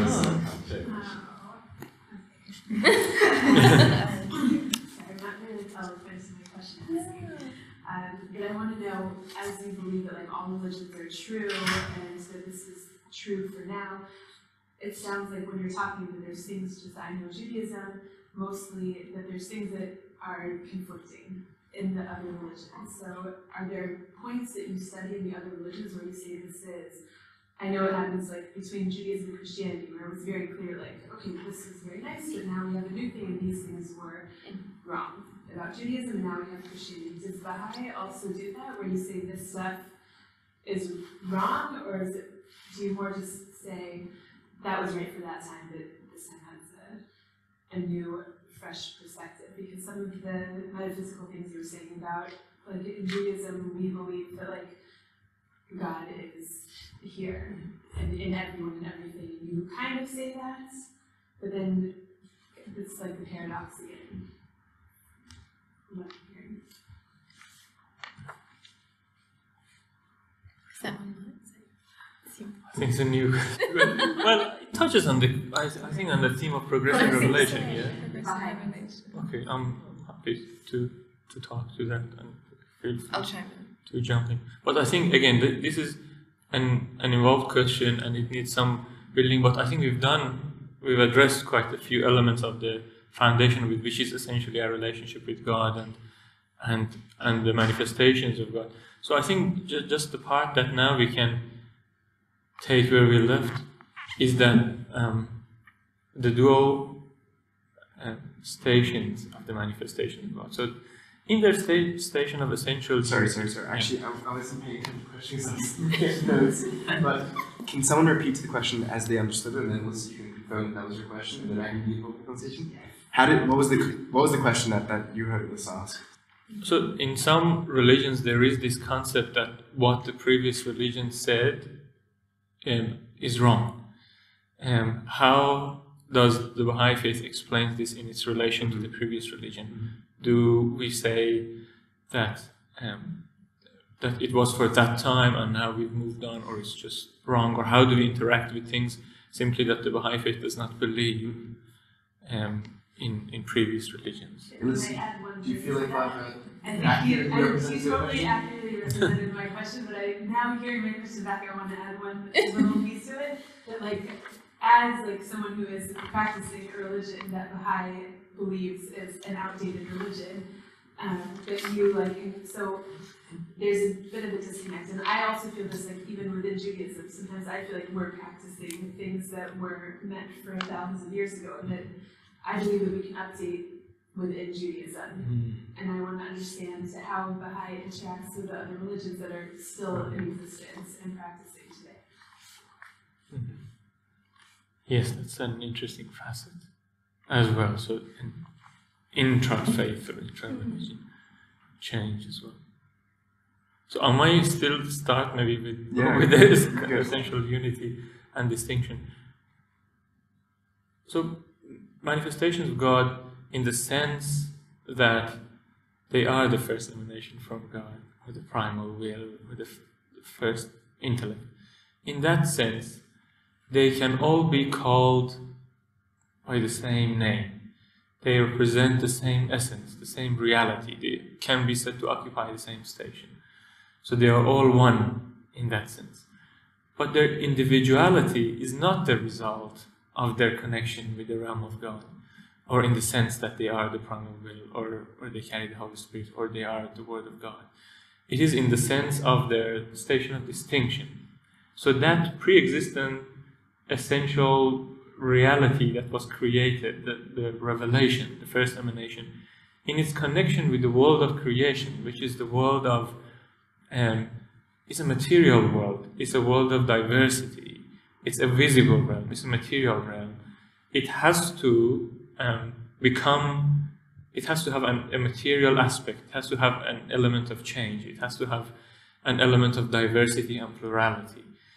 Even though that reality itself is spiritual and is one and is spiritual and, and, and, and is single in its and invisible. When it is connected to this world of creation that is a visible realm and it's a material world it has to accept the properties of, um, of visibility of plurality and, and, and as it pertains to, to the world of matter. Because of that um, even though the, the realm of God is the realm of perfection and constancy and absolute singleness, the revelation that comes from God, um, when, when we feel it and when we experience it, because this realm is the realm of imperfection and is the realm of change and is the realm of plurality, it experiences uh, this multiplicity, plurality, and change. And that is, I think, the, the fundamental, perhaps theological basis in the Baha'i writings for progressive revelation. But there is a, a, social perspective to it as well, that the purpose of all religion is individual and social progress and transformation. Individual, as in, you know, to, to, to develop the capacities that we are all endowed with in the realm of society and collective progress, for example, our peace and our unity and our security. Um, and there are two aspects, I think, to, to each religion. There is the universal aspect that is fixed, I think we maybe briefly touched on this, and there is a temporal or a social aspect that changes over time. The universal aspect is fixed between all religions, and that is the truth of the religion. That's why many religions have so much in common. And this concept of, for example, mysticism that we uh, touched upon, or, or many of those fundamental concepts that describe our relationship with God and with prophets and messengers, you, you can feel there is some similarity between them. The ethics is the same. But the temporal aspect, the laws that pertain to, let's say, uh, birth and death and marriage and divorce and, and these things, changes according to the realities of time and place um, in which those religions come. So I think the Baha'i faith describes um, or explains those differences between religions, um, the laws that have changed, or, or things that um, that the Baha'i faith has perhaps abrogated, in the sense of the difference in requirements of time and place and the exigencies of, of the reality of society at the time. It does not mean that they are wrong. I think that's a very relative term. They were perfect teachings uh, from a divine source at the time that they were revealed, but because the real, reality of time has changed, um, and the Baha'i faith certainly believes that history has a direction and we are moving towards a, a final cause, towards a, a telos, if you. It, it defines history to be teleological. Because of that, every religion contributes to a stage in the development and in our movement towards that, that final mm. cause. And, and I think that final cause is also defined in many religions um, in similar terms. It's a process of collective maturity of humankind. It's the establishment of the kingdom of God on earth. It's um, it's that process of reunification in the realm of God. God is one. We have experienced plurality here, but we are essentially and inherently God seeking. That is our natural constitution. That is our original constitution. So that we are going back towards God, we're going back towards that essential unity. So every religion has contributed according to the reality of time and place in which it came, contributes towards that process of reunification. At some time, the focus was the unity at the you know familial unit, family unit. Later, it became at a, a unit of tribe, let's say, at another point, in unity of nation state, then unity of adherence of, of, of a religion, and the Baha'i faith now is promoting the unity at the world level, mm. the globe. That was a really, that was really very beautiful, and I love how you tied it into the metaphysical grounding of the absolute unified and then the relative, the, the multiplicitous, and how those two aspects evolve within the traditions, where there is the eternal and there is the subjective, and that which changes with the time, which is right for the time. It needs to be adapted. There's, there's a sort of an evolutionary sense that we're moving towards something, towards a, a, a greater perfection, a greater unity, which I think might bring us to the messianic question. I think it, it might lead directly there. But before we ask the question, I want to know is there a process within the Baha'i faith itself that, that can recognize the things that within the Baha'i faith itself which are temporary, which need to be adjusted as time goes on? Is there such a process, an internal process for development and for, for perfection? Yes. I'm sorry, I'm taking all the questions, please. I want to turn the question of messianism to, to Sheree. I want you to sum them up. So you can think about that Oh, one. dear. While if I might just this. add before he goes on Please, to this one, just Please jump in at any time. by the Either both yes, like um, as Varda said, you know, when he described when we describe religions of the past, that is how we describe them and how he said that we really do recognize them as perfect. We really do recognize their divinity and their perfection. And in this day, as we are advancing toward this goal, the unification of humankind, the ends and the means must be both honorable. Yes, must be both divine. So we cannot really, as Baha'is, sit here and say, oh, well, a Jewish person or a Muslim person or a Christian person is this, that, or the other in a critical way and expect that to bring us toward unity. So, no, not at all. Our embrace is world reaching, it really is a full embrace. So, we participate in interfaith dialogues, we embrace our neighbors and our family members and our co workers of various faiths because this path towards unity is by being united, it is through unity. You know, Baha'u'llah says the peace of humankind, its well being and security, is unattainable unless and until its unity is firmly established. So, like, our path toward this is also important, how we get. And um, this is that essential unity, right, between the religions. So, we see a harmony, we see a, a space for all, and, and this continuum. And there's there can be no critique, yes, or uh, like saying it was wrong or this or that. Like we really do recognize the divinity of the previous manifestations. That a, to say you're Baha'i says that you, you say you believe that, you believe in them. That opens an explicitly ecumenical space. When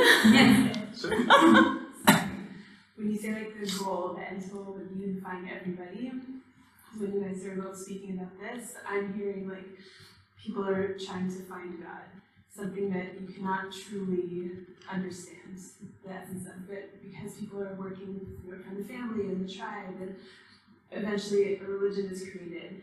Um, is the end goal for everyone to embrace Baha'i as Baha'i believes, or is it really to squash the concept of all religions? That's an interesting way you posed it. Um, I don't think it's to squash all religion at all, yeah, because we believe that religion should be the source of good. We believe that it should be the source of inspiration and the ingathering of humanity. Um, if it is used in another way, then yeah, then it, that's not good. Um, the end goal is the unification of humanity. Um, if we describe it as Baha'is, perhaps it will look very Baha'i. But inherent in our humanity, as Varka was describing, is our diversity. Inherent in our humanity is um, difference of opinion, difference of idea, difference of path, right? Uh, it's not a uniformity at all, but it is a unity, it is an ingathering, it is a, a cohesion, it is a kind of all of us looking toward the same God. Um, does that answer? no. Let me see your question. I think in, in that, in the, I'm going to get back to the previous question, but in that messianic phase, is religion practiced? Are there multiple religions practiced? Is the Baha'i faith practiced? What What is the religion of the future age, if any? Um, so the concept of messianism does exist in the Baha'i faith.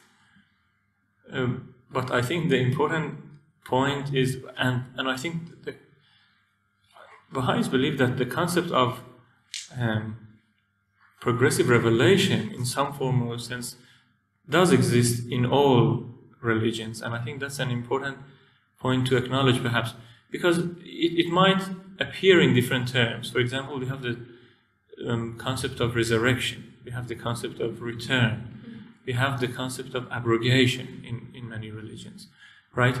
And, and I feel those describe the same theme of progressive revelation in a sense. If you acknowledge the essential unity of the manifestations of God, then return essentially becomes, um, you know, the coming of a new manifestation of God or a new messenger or prophet. Every new messenger could be the return of, of a previous or any other prophet of God. Um, resurrection is the same. So that eschatological end of day meeting with God, or that judgment, day of judgment, day of resurrection, the concept of end of days, is essentially um, the coming of a new new manifestation of God again. You see how the concept of manifestation of God is quite central to, to all the Baha'i teachings?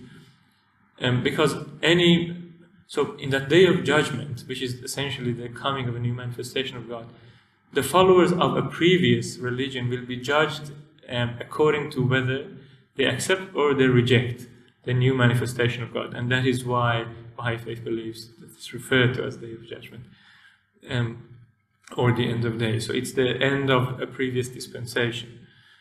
Um, so, so that is perhaps the basis of the concept of messianism in the Baha'i faith as well. In one sense, Baha'u'llah is the promised one of all ages. So he is the return um, of the prophets of the past, but he is also the one that they have promised. Um, so with him, Baha'is believe that the day of judgment or resurrection has appeared. Hmm. At the same time, Baha'is believe in the concept of progressive revelation applying to the Baha'i faith itself as well, that the Baha'i faith is not the, the, the final religion. After the Baha'i faith, certainly other religions and other manifestations of God will appear. But I think, uh, so really to now answer your question, if, if you don't mind, I think the, the point is that the faith is a very new religion now. Um, it has, um, you know, appeared in 19th century. Uh, Baha'u'llah said that the duration of this religion, just like many other religions, will be at least a thousand years. What happens, I think, in what we see in in all major religions is that in the early years and decades, and really first few hundred years of, of each religion, what happens is that the, the teachings of that religion are practiced. People put it to practice, they apply it, and then they learn about the implications of that practice. What has happened is that those teachings are promulgated, they are translated, they are published, they are disseminated, and people learn about those. Communities are built based on those teachings. It has always happened like this. Communities emerge that embody those teachings, perhaps. And much later than that comes, um, you know, the appearance of arts and philosophy and the theological debates and discussions um, and scholarship in that religion. But much after all of these things have already taken place, at the beginning of a religion, like now, we don't even know what all the teachings are. They have not been translated. Many teachings have not been published, many of the writings of Baha'u'llah. I think when they are all promulgated, the debates and scholarship and philosophy and art appear based on these teachings, then I think that perhaps is a is a more suitable time to now sit and explore those teachings and see what they say about the next manifestation Yes. of God. And That's a very fascinating sort of historical angle to bring, which is also a, a point for concern because if anyone is a student of religion, they know that religions begin very idealistic and very promising and very true to their principles, but part of, unfortunately, the, the, the human progress is that this degradation of religion. It becomes about power, it becomes about establishment, it becomes about pride and, and, and place. And this is, I mean, and, and this perhaps may be the psychological equivalent of the need for a returning manifestation that throughout human history we need someone to come and crack open the religion and say, okay, guys, we're doing it wrong, let's get back to principles. Is there, is there a self consciousness and a concern that within the Baha'i faith itself, being so young and being so fresh in the first 200 years, that, that it may follow the natural course of religions, which is to become stale and to become petrified and, and needing, again, I mean, maybe a thousand years thousand years is, is a long time for religion to, to stay to stay good to its principles. Is, is that is that a, is that a concern? Is that something which which plays into Baha'i thinking? Yes, in fact, this this same exact concept is described in the Baha'i writings. That all religions, including the Baha'i faith, will go through that life cycle. Mm. In fact, it's likened to the, the cycles of, of seasons. Yeah. That we experience the spring of religion when the teachings begin to be promulgated um, just like the flowers bloom. And then there will be the, the season for the summer when when the teachings come to fruition. You can see that Baha'i faith is still in its very early stages, in its formative years. It's perhaps in its spring at the moment. You, you have not seen the fruition of the of the Baha'i teachings throughout the world yet. But there is this acknowledgement that, that the same life cycle will certainly apply to the Baha'i faith as well. And that is exactly as you described, the reason why and new religions come and new manifestations. That's so brilliant. The, the idea of a life cycle of religion is such a beautiful idea. My only disappointment is that you guys didn't come dressed in spring clothing. But that, that is such a beautiful idea, and it's such a healthy idea to know that religions themselves are organic and biological and go through a life cycle and need to be, you know, revivified and resurrected with, with new blood, with new freshness.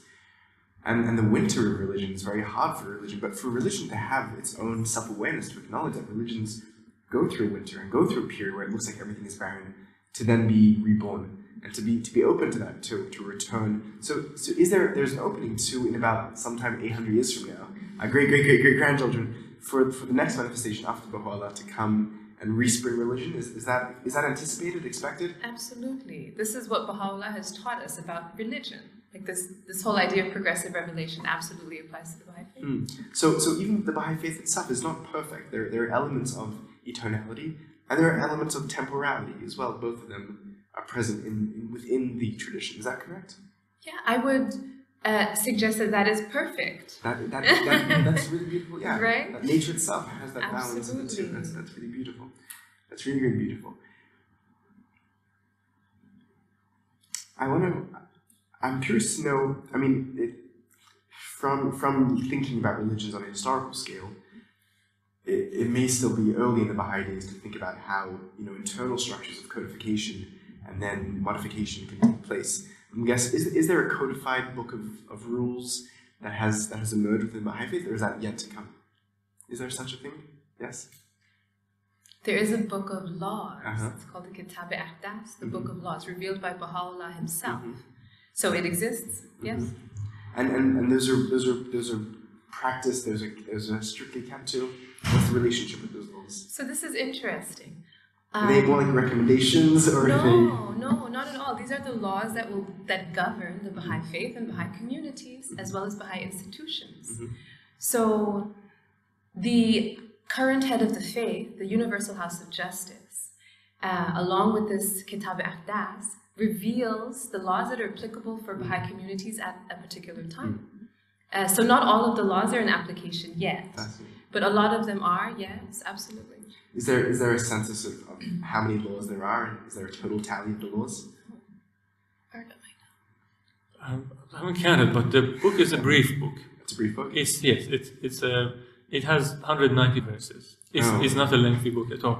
I was- He's like, not, to, not to be competitive or anything, but in, in Judaism we have 613. So Yes, and, and I think I think the point is, first Baha'u'llah revealed certain laws, but he left so much to the universal house of justice.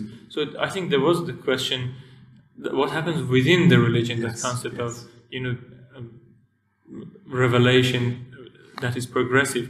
So Baha'i faith has instituted change also within the Baha'i dispensation by having the institution of the Universal House of Justice that is elected um, to, to operate and govern the, the, Baha'i faith. So that institution uh, can and trying new laws based on the realities of time and place.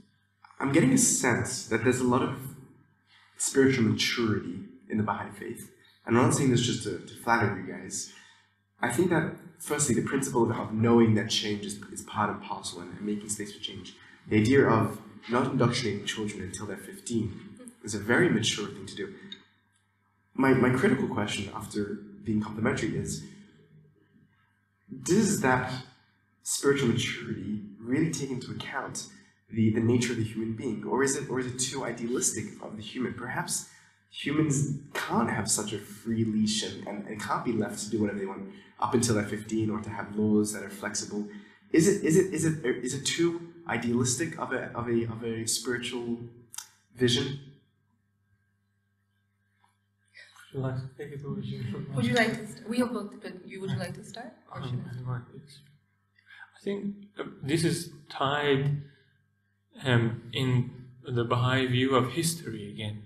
The Baha'i faith believes that humanity is going through a process of collective maturity. Um, and that many things that applied to us in the past no longer apply. And, um, and, and that is why religions come, because a, a problem um, that we had in the past, many hundred years ago, probably. Um, it needs a new remedy, right? The, the problems change, so the remedy must must change. Um, and the Baha'i believes that we are now at, at the threshold of collective maturity. So, in, at individual level, yes, we are at all different levels of maturity, however we define it. But collectively, through this process of thousands of years, we are at the threshold of collective maturity. Let's say in the past, maybe thousands of years ago, we were at a, a stage of childhood collectively. Now we are like teenagers hmm. and everything that, that comes with it.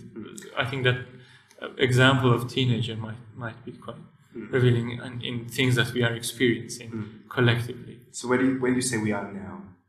We are teenagers. Te- we're teenagers? Yeah, so the hopes and aspirations, and at the same time, you know, the, the challenges that Mm. come with Mm. teenagers. This is the, the religion for the TikTok generation. we. I think also, like you asked, are we idealistic?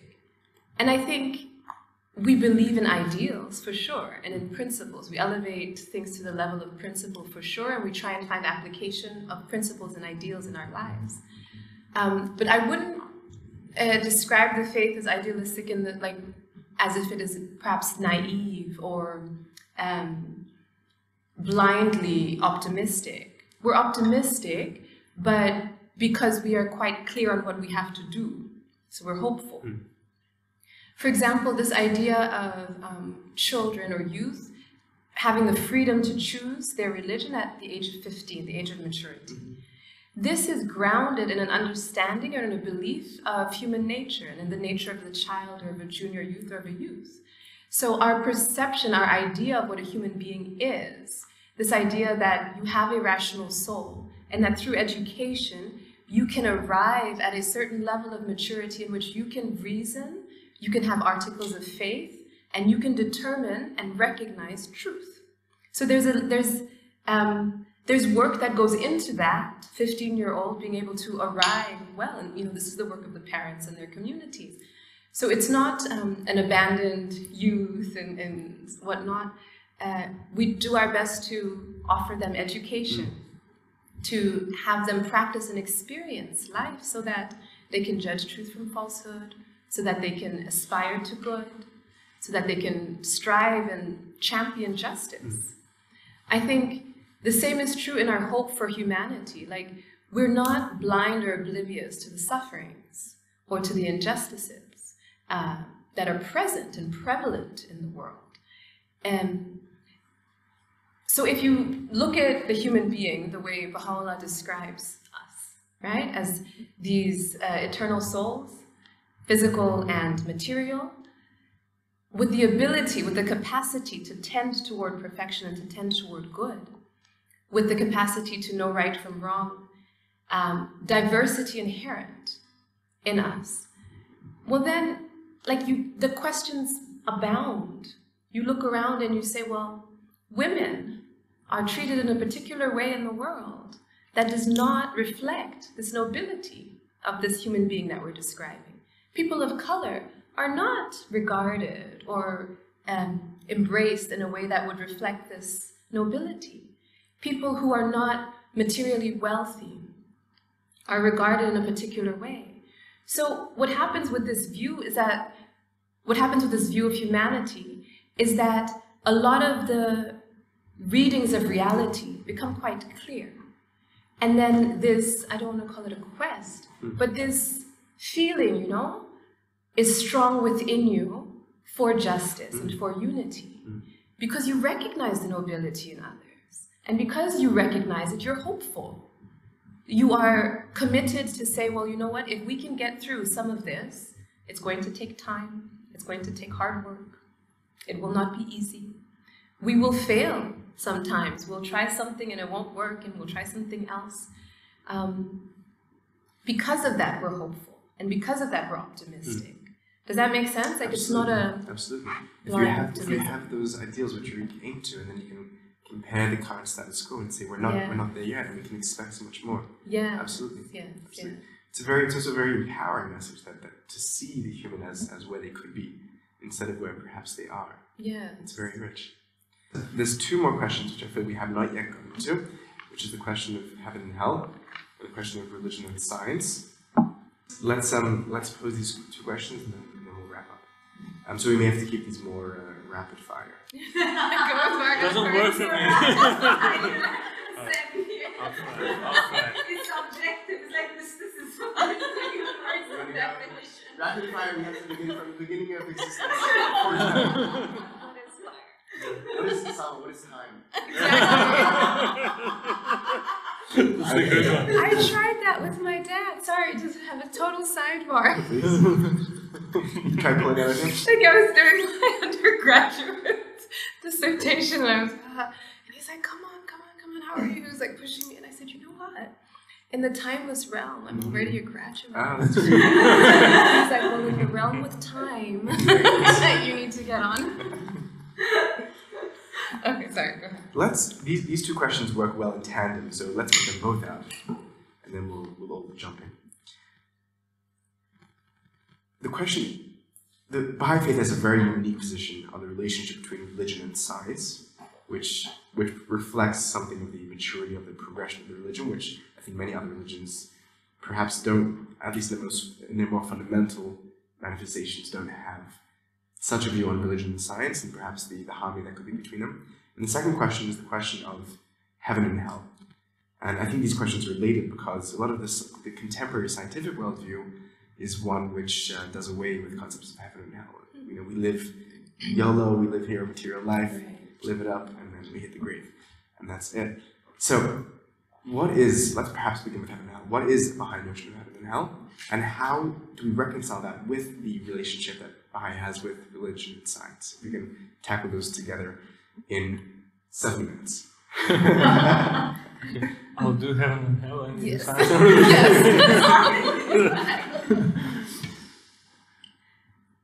Well, 15 minutes is not enough. I'll, I'll try. Look, I think there are a few concepts that are related to, to be able to explain heaven and hell. One is the, the notion of, uh, Abdul Baha talks about sensible realities versus intelligible realities. Another one is our um, position in time as um, one that is collectively that is at the threshold of collective maturity. And another one is the concept of reward and punishment. And i'll try to very quickly address maybe all of those because i think that kind of frames the question of heaven and hell Abdul Baha explains that we have sensible realities and we have intelligible or conceptual and spiritual realities sensible realities are you know realities things that we learn through senses obviously our, our five senses like it's hot now. It's you know a simple, uh, sensible reality. But we have also intelligible realities or conceptual realities or or spiritual realities. These are realities or concepts perhaps that, that don't have an outer form or place, when we talk about knowledge, when we talk about love, right? Uh, it, you can't feel it with your five senses, and, and that is, I think, an intelligible reality.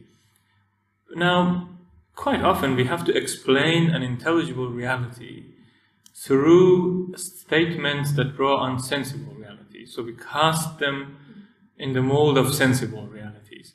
For example, when we say my heart is uplifted, it does not mean that my heart is literally removed and it goes up. Or when I say um, that you kept me in the dark, you know, I'm trying to talk about an intelligible reality, but I cast it in the mold of sensible realities.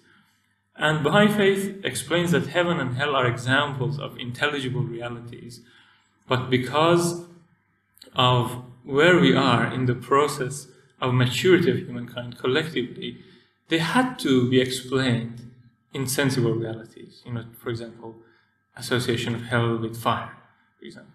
Another point is that because of where we were, we call these metaphors? Is that a fair M- term? m- Yes, true. Because of where we were collectively, I think, in the process of our maturity, I think the conversation that God had with us needed to be in the form of a conversation that we have with a child. You know, my daughter, when she was, for example, one year old, she used to like playing so much with electric wires, with, with charger cables, mm-hmm. right? Live wire. And she would put it in her mouth. I could not obviously talk to her about the concept of conductor and non-conductor. I could not talk to her about cause and effect. I could tell her about the concept of burning, right? that if you do this, you will burn. That is hot. And that was perhaps something that she would understand. And I think because of where we were collectively in the process of our maturity, these concepts needed to be communicated in very simple terms. Association of heaven, for example, with milk and honey, or association of hell with fire. Because collectively, in, in our process of collective thinking and reflection and practice, that's what we would have understood. But also, another related concept, I think, is the concept of reward and punishment. Um, we experience reward and punishment in this world, so existential, if you may, rewards and, and punishments. We might focus on purity of our heart and our soul, and we draw closer to God. And that is a, a, an existential reward that we experience in this world. But there's also ultimate rewards and punishment. After we pass on um, from this world, there are also rewards and punishment that we could experience in whatever shape or form, in, in an ultimate form or, or spiritual realm. And that is, we might um, avail ourselves of special bounties and favors of God, and that is our heaven. So essentially, Baha'is believe that heaven and hell are um, intelligible realities. They are not physical realms or physical places in which you experience milk and honey or, or fire, but that um, it's described in relation to our being able to receive the bounties and favors of God, or we draw, or we shield ourselves from it, or you know, we draw um, further hmm. from from God's special favors. And that could happen in this world or in the world hereafter. I like that's an important part at the end that it also takes place in this world that we can experience. You're saying we can experience those realities of Heaven close. and hell yeah, in this yeah. world or next. I think I think that's important to that's I think that's an important point. Sherry, anything to add before moving to your side of the question? No. Then give us the, your side. Science and religion. Well, I mean, what Varqa described, I think, is a very good example of the harmony between science and religion. Mm. You know, he used um, what we can really describe as scientific terms, terms that are associated with this material world, to describe something that is of the spiritual world. And so for Baha'is, we believe that science and religion are like two branches of knowledge. These are two complementary ways that we can understand and connect with truth. And that, you know, we are quite interested in history, right? You've noticed. So as we look throughout history and you go back and you, you examine human communities, the times at which the religion was fertile, yes, and was in its, its heyday, there was real harmony between science and religion, and you saw the flourishing of arts and architecture and uh, education and mathematics and sciences. It was flourished uh, through the inspiration, through the motivation of religion. So, how do we understand science and religion, for example, like how they really do relate to one another? We have um, well, let me step back a bit. So, for example, science, we describe it as rational thought, the ability to experiment and to systematize, um, the ability to logically make conclusions, derive at something. Religion we describe as intuitive or inspirational. Um, we describe faith. We describe inspiration. We believe that these elements are present and should be in both fields, science and religion. When a scientist is conducting research, they are using articles of faith and intuition and inspiration as they're conducting and trying to really get down to the truth of their question. In religion, perhaps not as much, but in religion, we must strive to be systematic. We must strive to find ways how is it that we can educate generation after generation, and perhaps in community and after community, morality, moral teachings? We must learn systematization. We have to, uh, for use of a, for lots of a better word, we have to experiment. We take what we understand and we try it out. We come back and we think about it. Well, how did that work? Okay, let's try it again. This is scientific. This is scientific method. So we believe that at its best when these two branches of knowledge are working together, also to temper one another, right? Unfettered um, religion can lead us to superstition, can lead us to prejudice. Um, unfettered science can lead us down a path of materialism or a path of what we're seeing now, maybe a, um, a detachment from the well being of others. Yes? And so when they harmonize, when they come together and are allowed to really work with one another, like really engage, that is when we see the, the fruits of humanity. Mm. And we feel that going forward, this will be the way, more and more. That was really fantastic. That was that was really more than I expected to get oh. because I thought at, at the very best we'd have some sort of rapprochement, some sort of peace treaty, ceasefire between religion and science. But what you're saying is that really the, the, spirit of each other has to really inform and involve and, and really develop and, and, push them together towards our common goal. It was really fantastic. It's really great. Are there any final thoughts, reflections, questions, compliments, criticisms uh, that you guys like to share? Oh, that just it's wonderful what what you do, and and I think try to uh, bridge different thoughts and, and the channel that, that you have is just uh, such a such a wonderful initiative. Thank you. Yeah, keep it going. And, Thank you. best of luck. Thank you. Thank you so much. We, we hope to be doing really what's what's in spirit with the Baha'i faith of moving towards unity and moving towards a shared humanity and, and the, the, principles that you pointed out of looking at the of the, the highest expectation of what a human could be and, and judging our own behavior and, and the, the placement of others, both spiritually and both materially, yeah. against that against that um, paradigm. I think I think it's so important. And uh, yeah, I think I think it's really I think it's really I think it's very appropriate.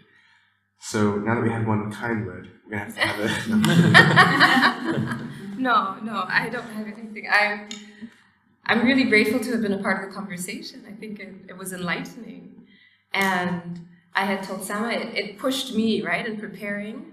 Really, you have to really think once again, right? Some things that we, we had thought about a while ago, you take for granted. So it was, I'm thankful to you all for letting me get there.